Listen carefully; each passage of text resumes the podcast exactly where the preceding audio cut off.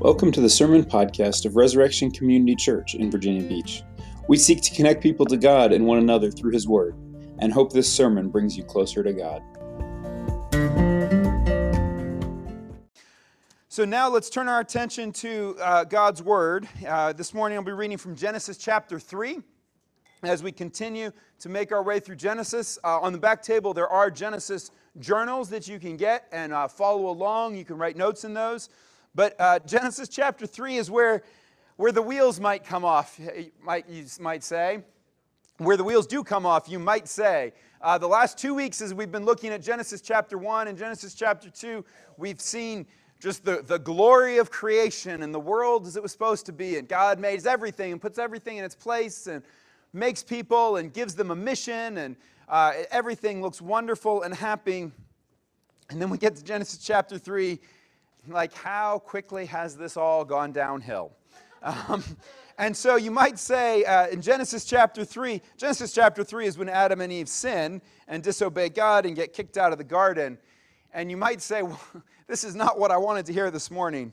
Uh, maybe that's why some people didn't come. That's not true, actually. It's because, it's because they're sick, but uh, not, not because they're avoiding it. But, uh, but, but we think that, right? We think that, man, I don't want to hear bad news. I don't want to hear about why things are the way that they are, why everything is falling apart in this world. I don't, I don't need the Bible to tell me that. I can see it on the news, I can see it in my life. We can see all these things. But yet, we do need to understand why. Because unless we understand why things have gone downhill, why things tend to fall apart, why things tend to go badly, we don't know what to do about it. What we'll see then in Genesis chapter 3 is that the truth is there's not much that we can do about it. But as you listen to this, listen for the horror of it, listen for the shock of it, but also listen for the hope. Because even here in Genesis chapter 3, there is hope. And so as we come face to face with the reality of sin, we also see the hope that God offers. So I'm going to read now Genesis chapter 3, verses 1 to 24. Now the serpent was more crafty than any other beast of the field that the Lord God had made. He said to the woman, Did God actually say, You shall not eat of any tree in the garden? And the woman said to the serpent, We may eat of the fruit of the trees in the garden. But God said, You shall not eat of the fruit of the tree that is in the midst of the garden, neither shall you touch it, lest you die. But the serpent said to the woman, You will not surely die. For God knows that when you eat of it, your eyes will be opened, and you will be like God, knowing good and evil. So when the woman saw that the tree was good for food, and that it was a delight to the eyes, and that the tree was to be desired to make one wise, she took of its fruit and ate. And she also gave some to her husband who was with her, and he ate. Then the eyes of both were opened, and they knew that they were naked. And they sewed fig leaves together and made themselves loincloths. And they heard the sound of the Lord God walking in the garden in the cool of the day. And the man and his wife hid themselves from the presence of the Lord God among the trees of the garden. But the Lord God called to the man and said to him, Where are you?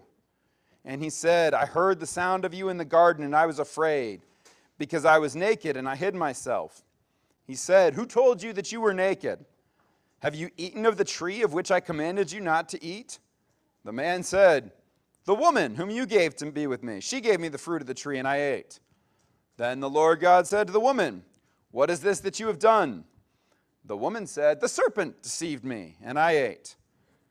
The Lord God said to the serpent, Because you have done this, cursed are you above all livestock and above all beasts of the field. On your belly you shall go, and dust you shall eat all the days of your life. I will put enmity between you and the woman, and between your offspring and her offspring. He shall bruise your head, and you shall bruise his heel. To the woman he said, I will surely multiply your pain in childbearing. In pain you shall bring forth children. Your desires shall be contrary to your husband, but he shall rule over you. And to Adam he said, Because you have listened to the voice of your wife, and have eaten of the tree of which I commanded you, you shall not eat of it. Cursed is the ground because of you, in pain you shall eat of it all the days of your life thorns and thistles it shall bring forth for you, and you shall eat the plants of the field. By the sweat of your face you shall eat bread till you return to the ground. For out of it you were taken, for you are dust, and to dust you shall return. The man called his wife's name Eve because she was the mother of all living. And the Lord God made for Adam and for his wife garments of skin and clothed them. Then the Lord God said, Behold, the man has become like one of us in knowing good and evil. Now, lest he reach out his hand and take also of the tree of life and eat and live forever. Therefore, the Lord God sent him out from the Garden of Eden to work the ground from which he was taken. He drove out the man, and at the east of the Garden of Eden, he placed the cherubim and a flaming sword that turned every way to guard the way to the tree of life. Let's pray. Father, we thank you for this day. Thank you for all your many blessings to us. Thank you for your word. Thank you that you gave your, this word to your people so long ago and caused it to be preserved for us that we might hear it today, that you, this might be your words to us today. We pray now that by the power of your Holy Spirit, you would take this word and sink it deep into us, that it would not merely be transformation for our heads, but, uh, but not merely be information for our heads, but transformation for our hearts that it may change the way that we think, the way that we feel, the way that we live today and in days to come. In Jesus' name we pray. Amen. All right. I promised I do have things in the bag. This is primarily a question for the children, but uh, anybody can answer. So I have two things in this bag. I have in this bag a very large Twix, and I have in this bag a very colorful Tide Pod. And so if I gave you a choice, and I said, Would you like to eat the Twix or would you like to eat the Tide Pod? I said, Look, the Twix is candy and delicious, and the Tide Pod is gross and will make you sick and possibly kill you. Which one would you take? Which one would you take? You would take the Twix, right? Now, what if somebody else came up and said, No, no, no, no, no, but the Tide Pod is pretty? Look at it. It's going to be good for you. It's going to make you clean. It's detergent. It's clean and pretty clean. You should eat that one instead of the Twix. What would you do? You would still eat the Twix, right? But what did Adam and Eve do? They ate the Tide Pod. The fundamental message here in Genesis chapter 3 is that the sin of Adam and Eve is just as foolish and makes just as little sense as if you were given the choice between a Twix and a Tide Pod, and you said, No thanks, I'll take the Tide Pod. Like, that's crazy. And here in Genesis chapter 3, the thing that, the, uh, that God wants us to see is that sin doesn't make any sense. Sin was fundamentally crazy from the beginning. It just it comes out of nowhere and there's very little explanation for it. You know, everything was wonderful in Genesis chapter 2. God made the man, he was not good for him to be alone. He makes the woman. They're in this perfect partnership to keep and guard the earth and do everything right and work together. And they were excited. They were naked and not ashamed. And then, chapter, uh, chapter 3, verse 1 now the serpent was more crafty. like, where did the serpent come from? We don't know where the serpent came from. It does not say. There is no explanation in any of Genesis chapter 3 of why this happened, other than a little bit that Eve liked the look of the fruit. And Adam, it doesn't he was just there. He's just there and he takes, he's like, fruit, sure, I'll take it. Come on, Adam. But but it's crazy. The serpent's like, Did God say this? And he's like, Yeah. No, no, God said don't eat that tree, but eat everything else. And he's like, Yeah, God's lying. And they listen to the serpent. Like, it's absurd. And then God says to Adam, Why did you do, eat it? And he's like, Well, the woman gave it to me and I ate it. Like, that's not really a reason, right? It's really not a reason. At least Eve said the serpent deceived me. That's, that's something there. But, but we get this. We realize this makes sense to us when we think about it that sin does not make any sense. So think about this situation not as Adam and Eve, but your ordinary parent child interaction every other day. Parents, you feel this now from the parent side. Children, you may know this from being on the child side, or you may remember it from being on the child side. Why did you do that? Why did you hit your brother? I don't know. Right? And, and the fact is, there is no good explanation because sin doesn't make any sense. And really, the only right explanation, whether we're a child or whether an adult, when we do something wrong, is I sinned. It was stupid. I, there was no good reason to do that, and I did it anyway.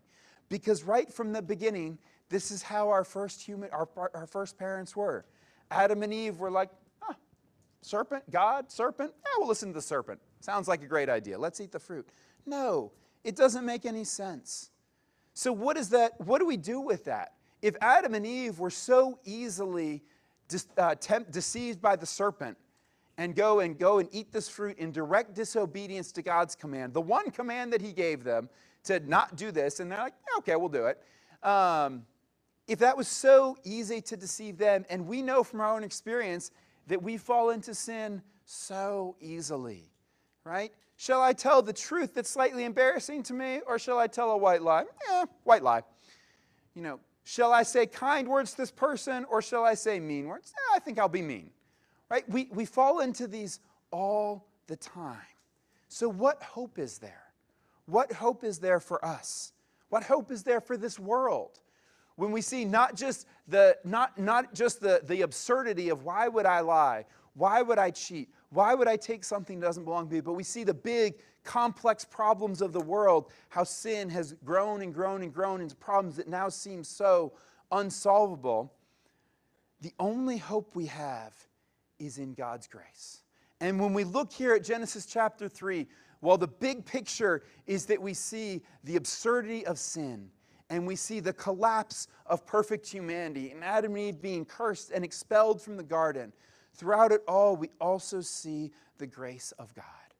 We see the grace of God in that He did not strike them down from the beginning. Instead, He comes and calls to them. When God walks through the garden in verse 8 and or in verse 9 and calls them in and says, Where are you? Do we think that God does not know where Adam is? No, of course He knows. Of course, he knows where he is. And of course, he knows what he has done. He knows everything. But he walks in the garden and he calls to Adam and he talks to him. And he calls to Eve and he talks to her. Why? Because he's showing grace to them. He's going in there and he's, he sees the mess, and instead of just sweeping it all away, he's like, I'm, I'm coming in. I'm going to get my hands dirty and we're going to deal with this. So he talks to them about what they have done. He talks to them about the consequences of what they have done because disobeying God will have consequences. There is no way to get around that. But even in those consequences, there is still grace because we see now that to Eve, he says, I will surely multiply your pain in childbearing. Consequences. In pain you shall bring forth children, but there will still be children the mission to fulfill to fill the earth to multiply and fill the earth as god gave them the mission at the beginning that's still going to happen. Nothing is going to stop that. Your desires shall be contrary to your husband but he shall rule over you. Consequences. The perfect relationship is no longer perfect. The perfect relationship is now full of pain. But there's still marriage. She will still have a husband they will still be able to walk in that one flesh relationship, even with the pain. To Adam, you have listened, uh, you know, in pain you shall eat of it. Uh, cursed shall be the ground, in pain you shall eat of it all days of your life. You'll sweat, you'll toil, but you shall still work. The mission to work and reflect God's image to the world is not taken away. There are consequences, there are pain, but the grace is that he, they can continue. They can still do the work that God has given them to work.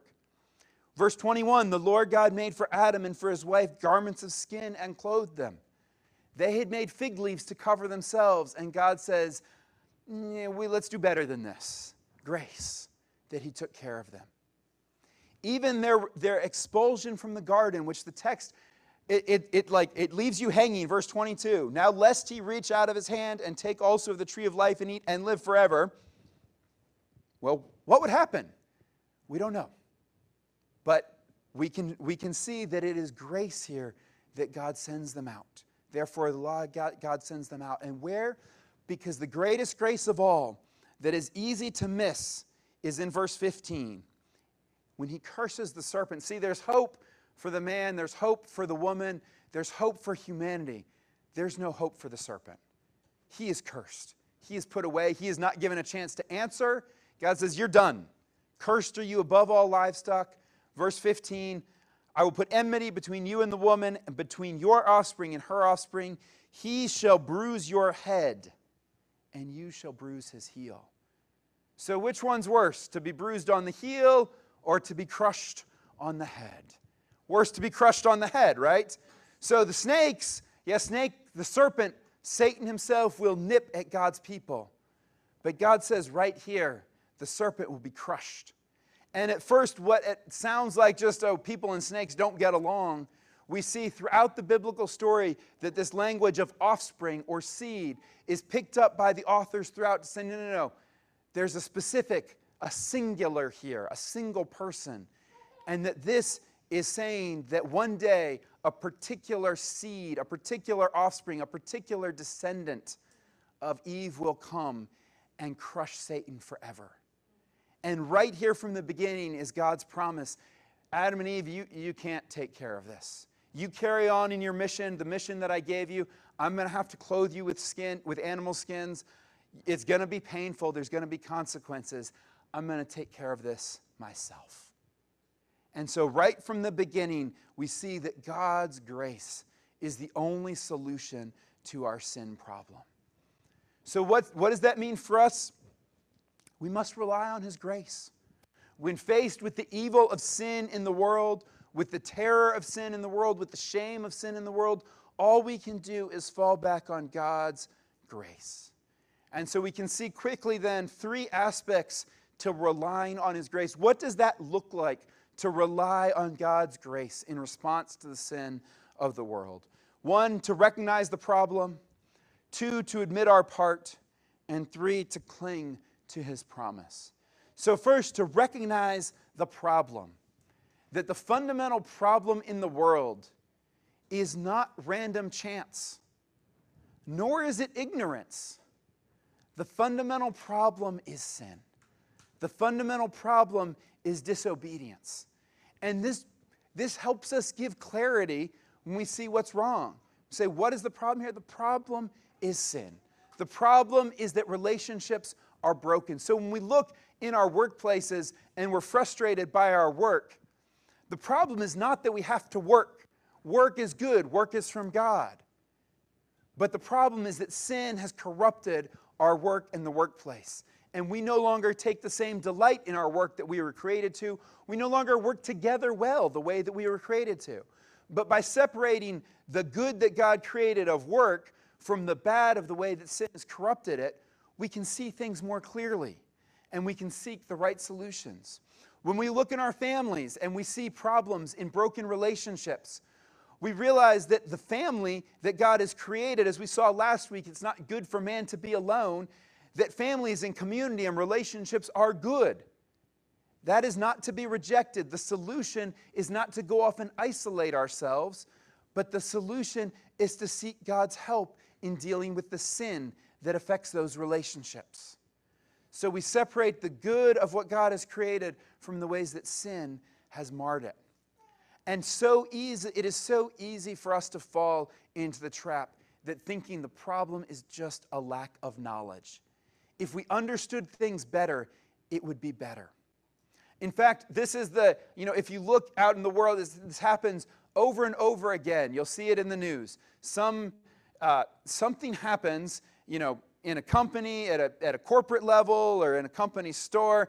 I'm, I'm thinking of Starbucks here, not to, not to pick on Josh. But you know, there, was, there was a particular incident a while back at a Starbucks where some customers were treated unfairly because of their race. And they were treated wrongly. And what was the response? The response was to make everybody undergo sensitivity training. Now, I'm not really here to knock sensitivity training. It's, it's good to understand things, it's good as far as it goes. But it, but it misses the heart of the problem. The heart of the problem is not a lack of knowledge, the heart of the problem is sin. And unfortunately, that's something that, you know, corporations and the world out there can't, can't really do anything about that, right? But in the church, in the community of God's people, we know that there's a better solution. Because we see here the, the knowledge, that was actually the temptation. It was the tree of the knowledge of good and evil. It was not a lack of knowledge that was the problem. When they went out and stretched out their hands to get the knowledge, that's when they fell. Again, I'm not saying that we shouldn't seek understanding and knowledge. We, we are where we are. We do know things, and now we, we seek to know as much as we can, and have as much wisdom as we can. But our fundamental need is to obey God and to seek change in our hearts.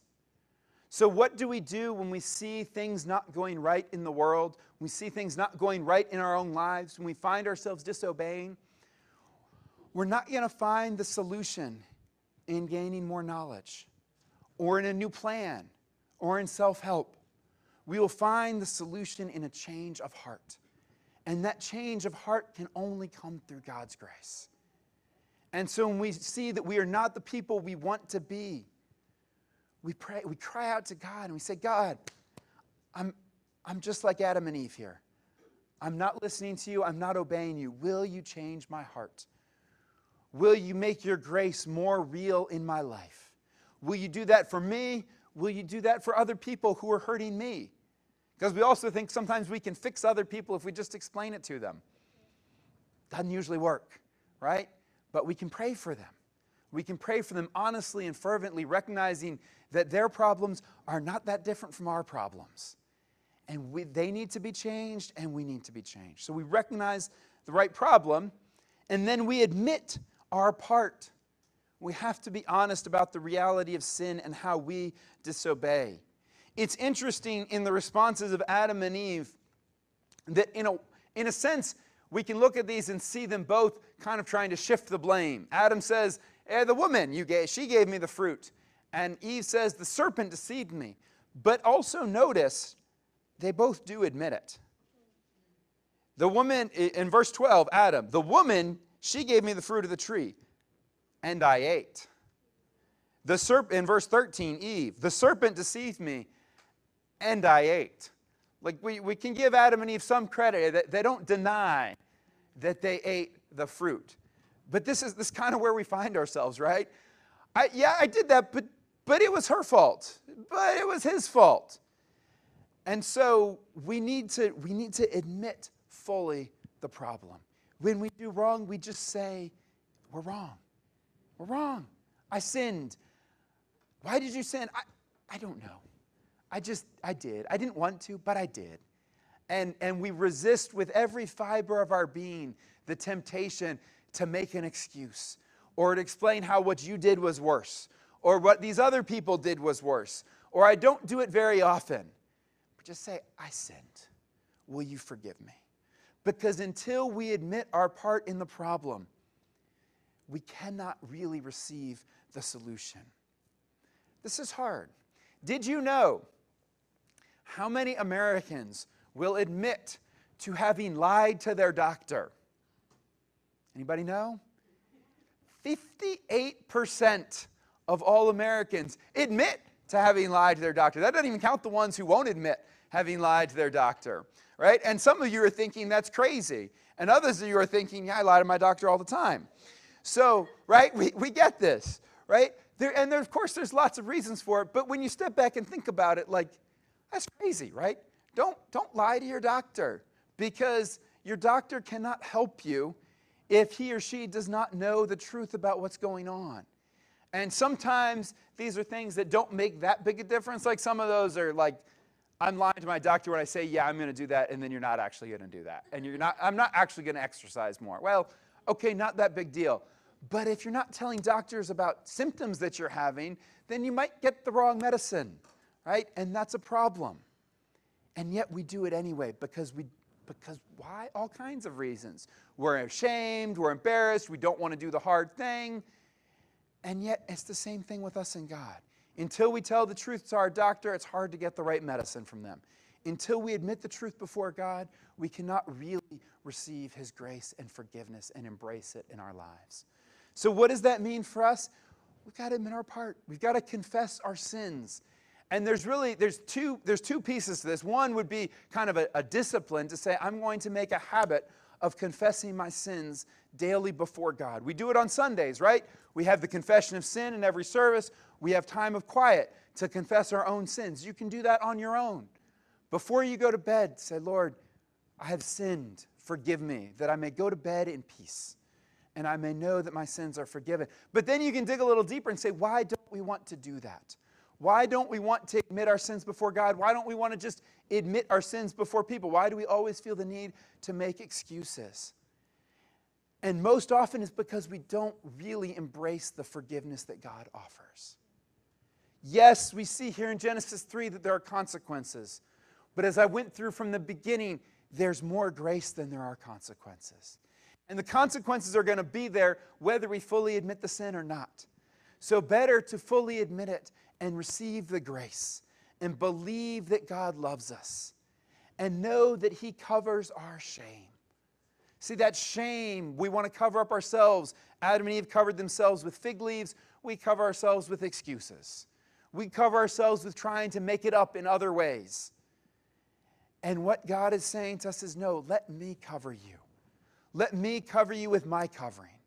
Let me cover you and with, with the hope that there is a, a Redeemer, that our hope that one day this will all be taken away, with the promise that the serpent will be crushed. And when we embrace that hope that God is not ashamed of us, then we can admit our failings to other people and not be ashamed before them either. Because God has covered us up. God has covered us with animal skins. But more importantly, God has covered us with the promise of Jesus. That's the third one. We recognize the problem, we admit our part, we cling to his promise. He shall bruise your head, and you shall bruise his heel.